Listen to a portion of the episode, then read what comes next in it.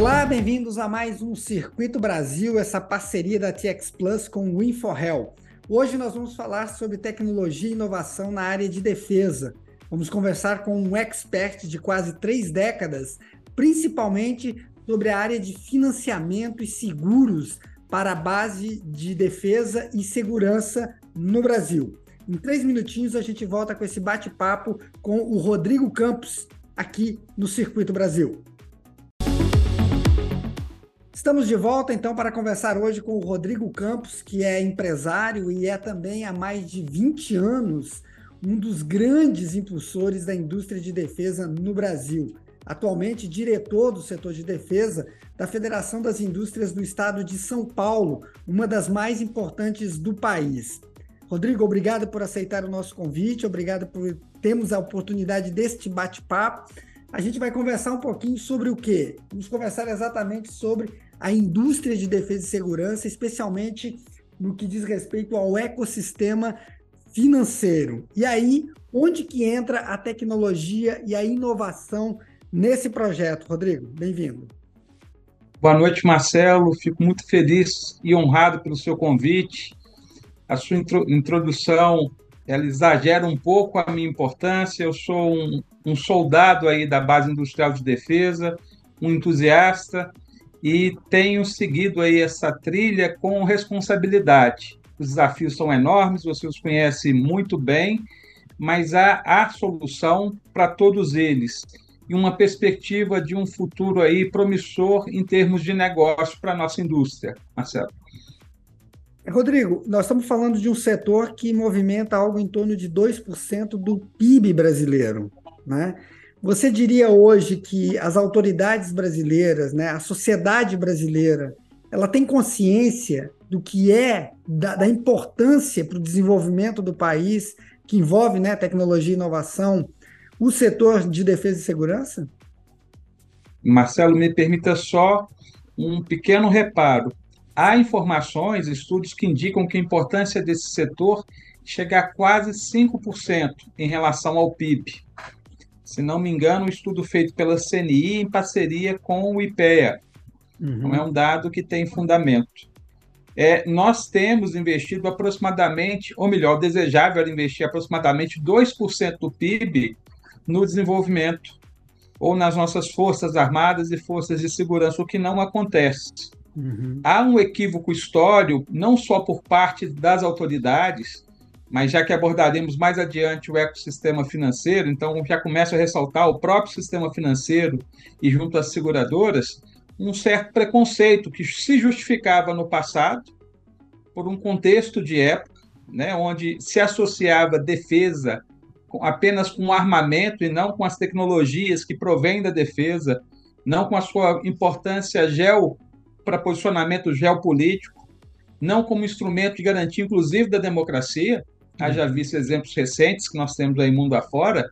Então, há sim uma incompreensão por parte de políticos, empresários, entidades e até mesmo é, dentro do setor. Algo que está em tempo de ser reparado e discutido, bem discutido.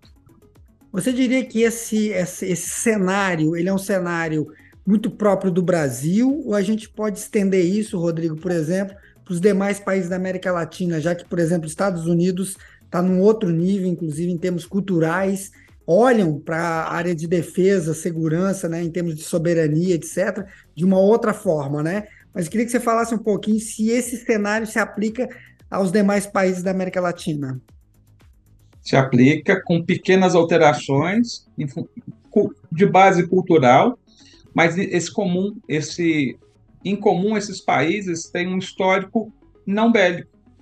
Os americanos, a Europa, sempre estiveram envolvidos continuamente com conflitos. Então, isso desenvolve uma cultura.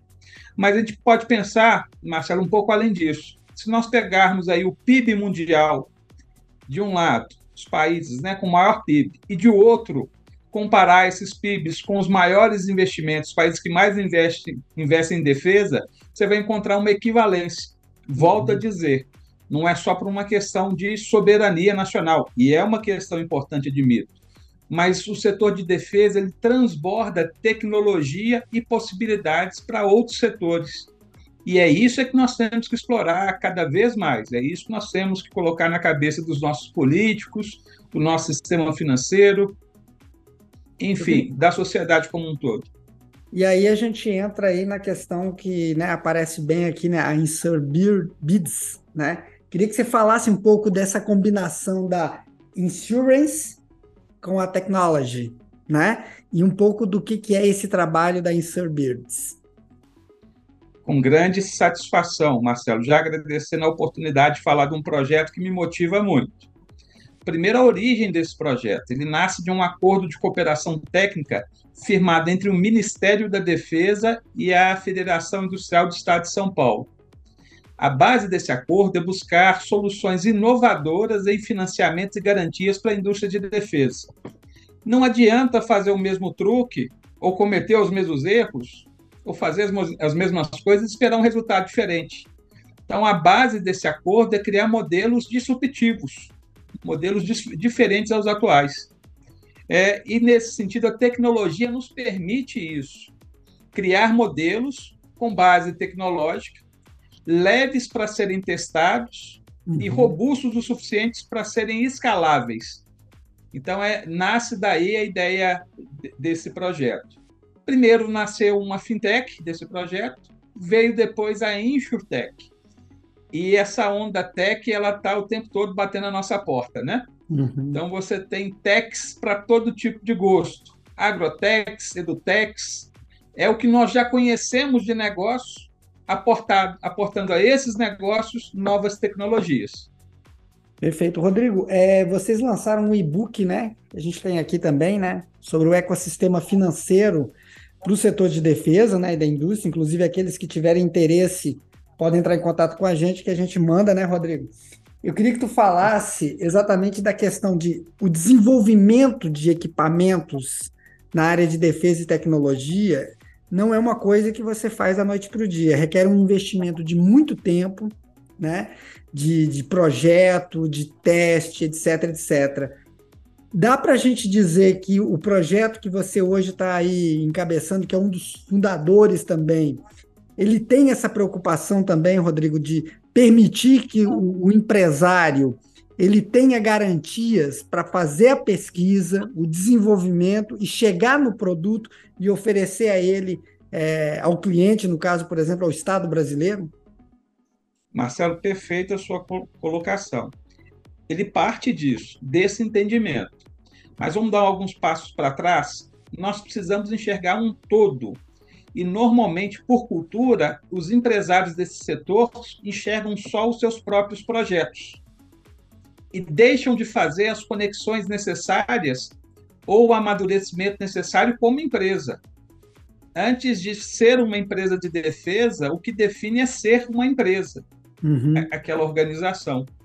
Então, esse e-book ele trabalha nesse sentido ele trabalha apresentando para o empresário ou confrontando, confrontando o empresário com essa realidade. Antes de tudo, ele é empresário. Uhum. Antes de tudo, ele tem regras para cumprir do setor financeiro. A empresa dele tem que ser saudável, atrativo. Os produtos dele, os projetos dele têm que ser engenhados pensando nisso, e isso tem que ser comunicado com toda a clareza para os pretensos financiadores o empresário, nós até usamos uma figura nesse e-book que é da esfinge. Então, isso cabe tanto o empresário olhando para o financiador, quanto o financiador olhando para o empresário. Fica aquele jogo assim: ou me decifra ou te devoro. Uhum. O empresário me empresta, mas não me pergunta muita coisa, não. E a pessoa da instituição financeira da seguradora fala assim: olha, eu não posso te oferecer crédito sem te conhecer é uma característica intrínseca desse setor e projetos a tal da simetria de informações. Então, uhum. Então, esse book pretende abordar isso, pretende colocar todo mundo na sua caixinha certa, então, os financiadores, de onde provém os recursos, quais são as entidades apoiadoras, qual a regulação aplicável. É um e-book muito completo, é, é, uhum. é um mapeamento muito completo desse ecossistema. E um e-book que vai ter desdobramento em outros volumes, Marcelo. Ótimo. E aí entra numa questão também, né? Você falou aí da, antes de tudo, o, o, empresário ele é um empresário, né? Então ele tem que saber exatamente disso, o que, que o empresário é, é, objetiva, né? Objetiva o lucro e etc. Agora, dentro dessa, dessa fintech que tem crescido, dá para a gente falar, por exemplo, que você mais ou menos assegura a todo o ambiente a tranquilidade para que haja investimento em pesquisa, desenvolvimento, para que o Brasil tenha produtos que hoje possam servir não só as suas Forças Armadas, possam ser de uso dual, inclusive, mas também competir no mercado internacional? Esse é o segredo da sustentabilidade do setor. Se o projeto é bem nascido, bem nascido quer dizer bem documentado.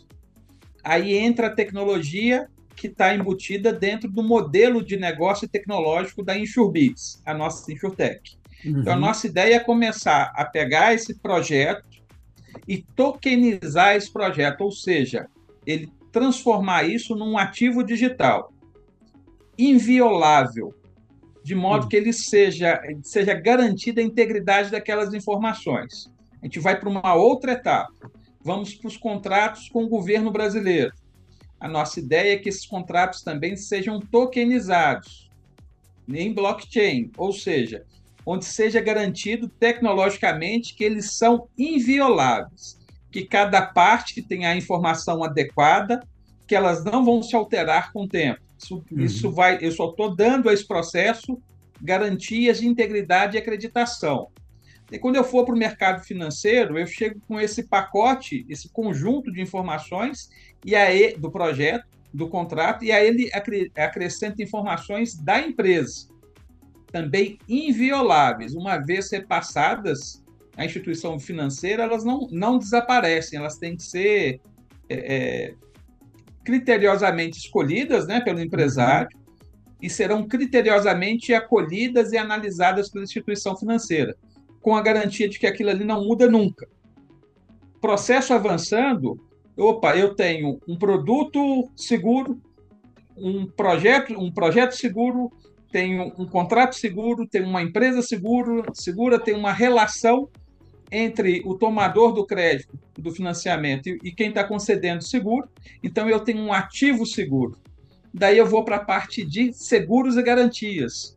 Com todo esse conjunto sólido de informações, a nossa perspectiva, né, o nosso modelo de negócio e as nossas constatações e negociações com o mercado, eu vou conseguir reduzir com isso tudo substancialmente o custo financeiro para o empresário brasileiro. Seja para vender internamente, uhum. melhorando então o seu resultado, seja para exportar o seu produto, da mesma forma.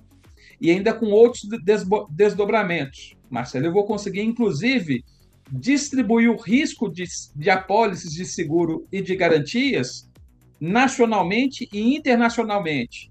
Então, eu vou fugir das limitações que eu tenho hoje em dia de só um, um uma seguradora ou um banco tomar todo aquele risco. Então, vou uhum. diluir isso também. É o que nós chamamos de início de modelo disruptivo. Agora, quer uma boa notícia?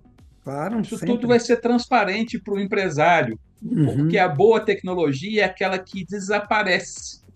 Nós não recebemos treinamento para usar celular, nós não recebemos treinamento para usar o banco via internet. Isso vai ser intuitivo. Então, isso vai estar tudo resolvido, pronto para o empresário usar de forma eficiente e ele e traduzido para uma linguagem que ele entende, que é a linguagem do negócio dele.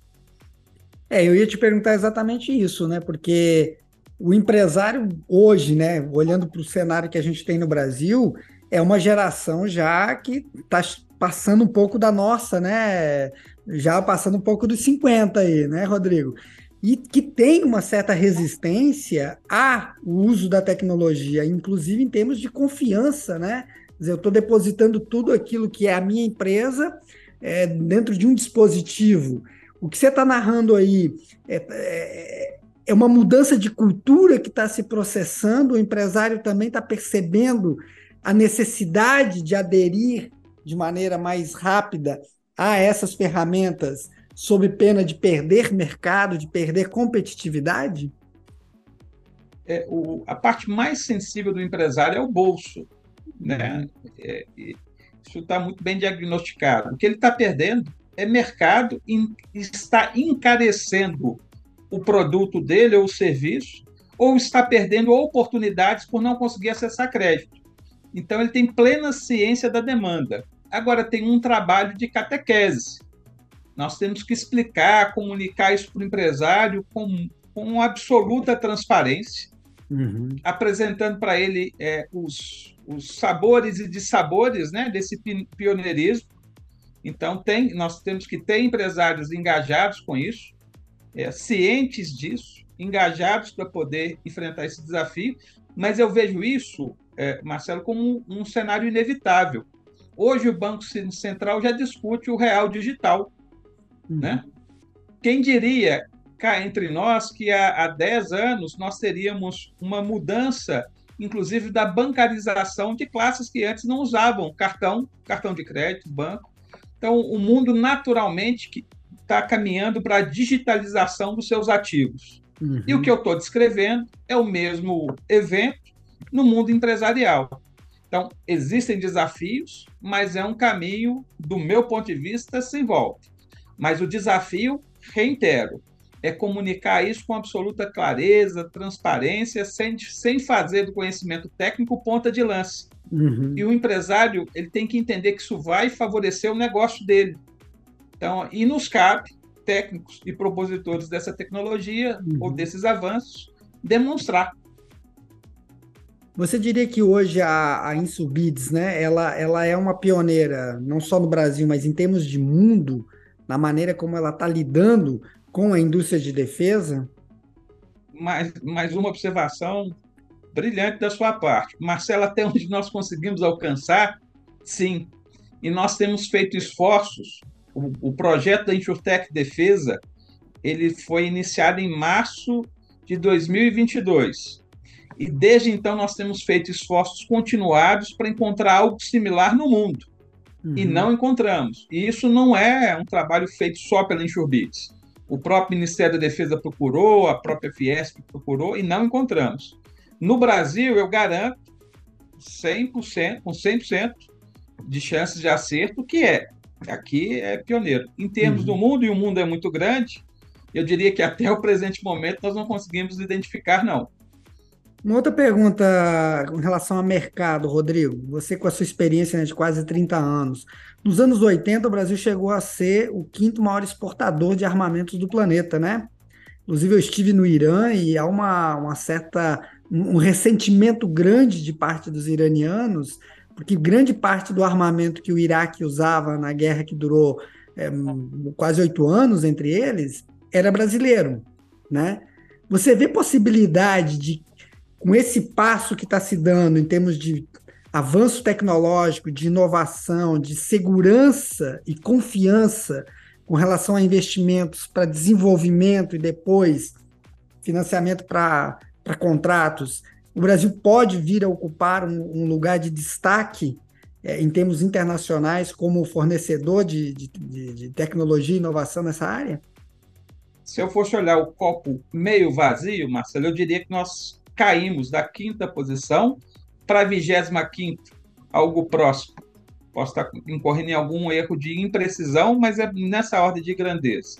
Olhando o copo cheio, tem muito espaço para ser retomado o cenário internacional aponta uma demanda crescente para produtos de defesa, com questões geopolíticas complexas que impedem países de adquirirem produtos entre, entre eles. Uhum. Então, o Brasil tem, sim, grandes possibilidades para que socorro.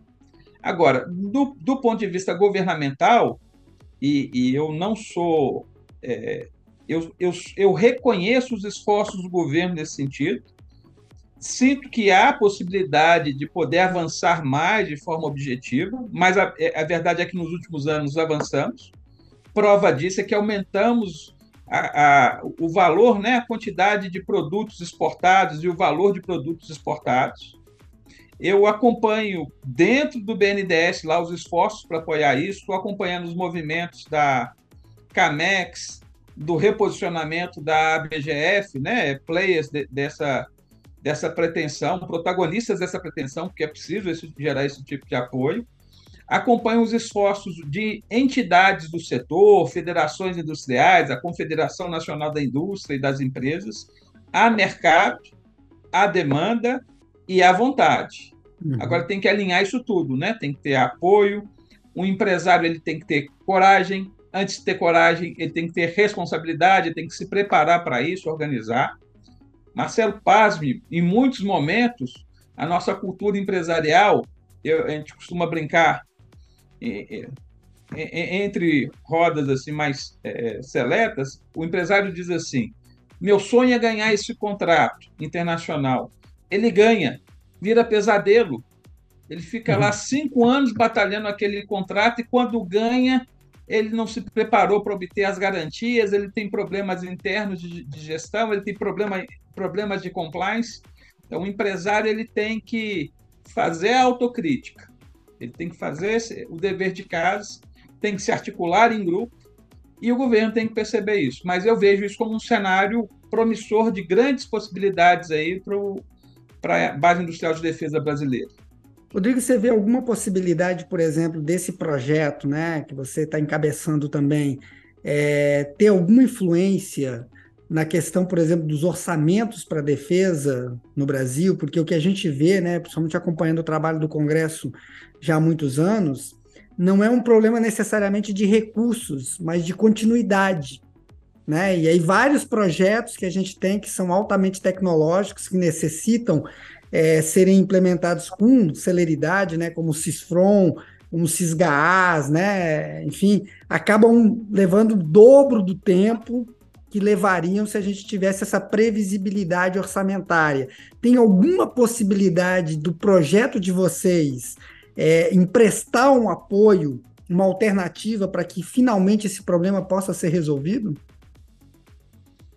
É, a pretensão é essa, não nesse primeiro momento. Uhum. Nesse primeiro momento, nós estamos numa fase de validar o modelo de negócio, dos conceitos que estão propostos ali, e validar o modelo tecnológico. Depois, é tornar isso exponencial. É abrir uma trilha por onde outras insurtechs, outras fintechs, bancos e seguradoras se disponham a caminhar. Então, nesse sentido, aumentaremos a oferta de crédito para a base industrial de defesa como um todo. Esse é o esforço. Uhum. Há também um outro viés, na medida em que nós reconhecemos, vamos reconhecer as virtudes do setor da indústria de defesa para uso dual, nesses produtos que nascem militar e migram para o mundo civil e vice-versa, né? Hoje você tem outro fenômeno que o, muita tecnologia nasce no mundo civil e migra também para o mundo militar. Uhum. Então, nós teremos indústrias que conseguirem é, assimilar isso menos dependentes do orçamento governamental. Então, o governo, nesse caso, é um imponderável, né? Você tem as questões políticas. Exato. Nós precisamos transformar isso em questões de mercado e técnicas. Então, o caminho para isso é fora, é exportar, aproveitar esse momento, momento de boa demanda no exterior, para isso, posicionar as nossas empresas, como algumas têm feito. Vale citar a Taurus, vale citar o acordo recente que a Vibras, memorando de entendimento que a Vibras celebrou com a Arábia Saudita e outras empresas. Então, uhum. vale ressaltar que o caminho é esse. E, e buscar, o tanto quanto seja possível, reduzir a dependência do orçamento governamental, Perfeito. dada a complexidade política. Rodrigo, já encaminhando para o nosso final, eu queria que você falasse um pouquinho, você falou aí da Avibras, né, do acordo que foi feito aí com a Arábia Saudita. A Vibras esteve muito em voga justamente por conta de um processo de recuperação financeira, né? É, como é que pode influenciar a Insurbids, por exemplo, para evitar que empresas da, da, base industrial de defesa cheguem na situação que a Avibras chegou, que foi muito mais grave há um tempo atrás, outras já passaram por isso, né? Tiveram, inclusive, projetos que chegaram a ser suspensos, a própria Força Aérea, é, encomenda de aviões que foram depois reduzidas e tal. Como evitar que isso, né, esse cenário, se repita novamente? Pela absoluta transparência. Atuar sobre a assimetria de informações uma empresa que não é transparente, ela não inspira confiança para crédito. Então, é, nós pretendemos atuar junto à base industrial como um todo é, despertando os, os empresários para que essa transparência é benéfica para o negócio. Uhum. Que aprimorar o seu modelo de gestão é tão importante quanto investir em P&D. A, a empresa, o mecanismo tem que funcionar. Ela não tem que ser bonita, bela, funcional e promissora só na cabeça do empresário. Ela tem que se comunicar com o mundo.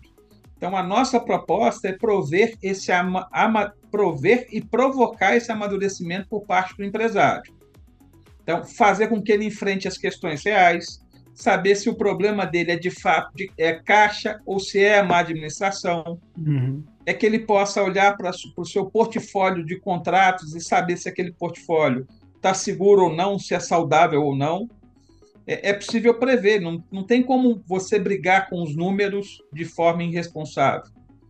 Né? Então, uhum. é, no caso da Vibras, você tem vários elementos do que eu disse aqui.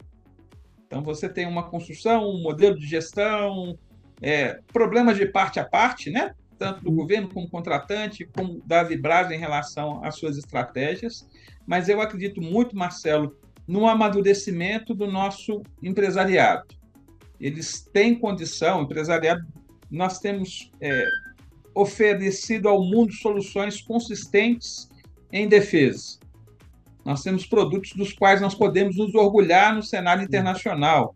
Cito o KC390 como um entre vários exemplos da, da, excelência que essa indústria é capaz de promover. Então, uhum. Então, nós temos condição técnica para isso.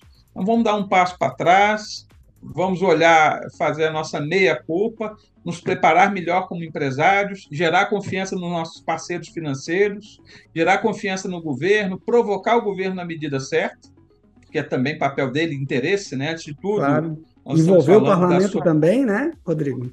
Importantíssimo, o parlamento é peça importantíssima para isso.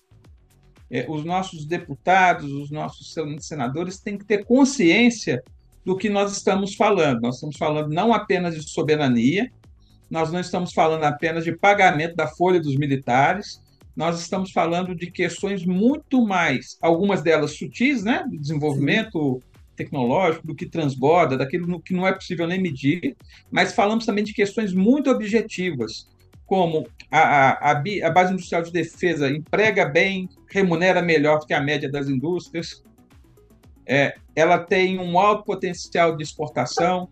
Então, os nossos parlamentares têm que ter essa, esse nível de consciência. Perfeito. Rodrigo, muito obrigado por esse bate-papo. Eu conversei com o Rodrigo Castro, o Rodrigo Campos, perdão, executivo com mais de 25 anos de experiência nas áreas de engenharia, tecnologia e defesa, hoje diretor de defesa e segurança da Federação das Indústrias do Estado de São Paulo, uma das mais importantes do país, né? E fica aí o recado, né?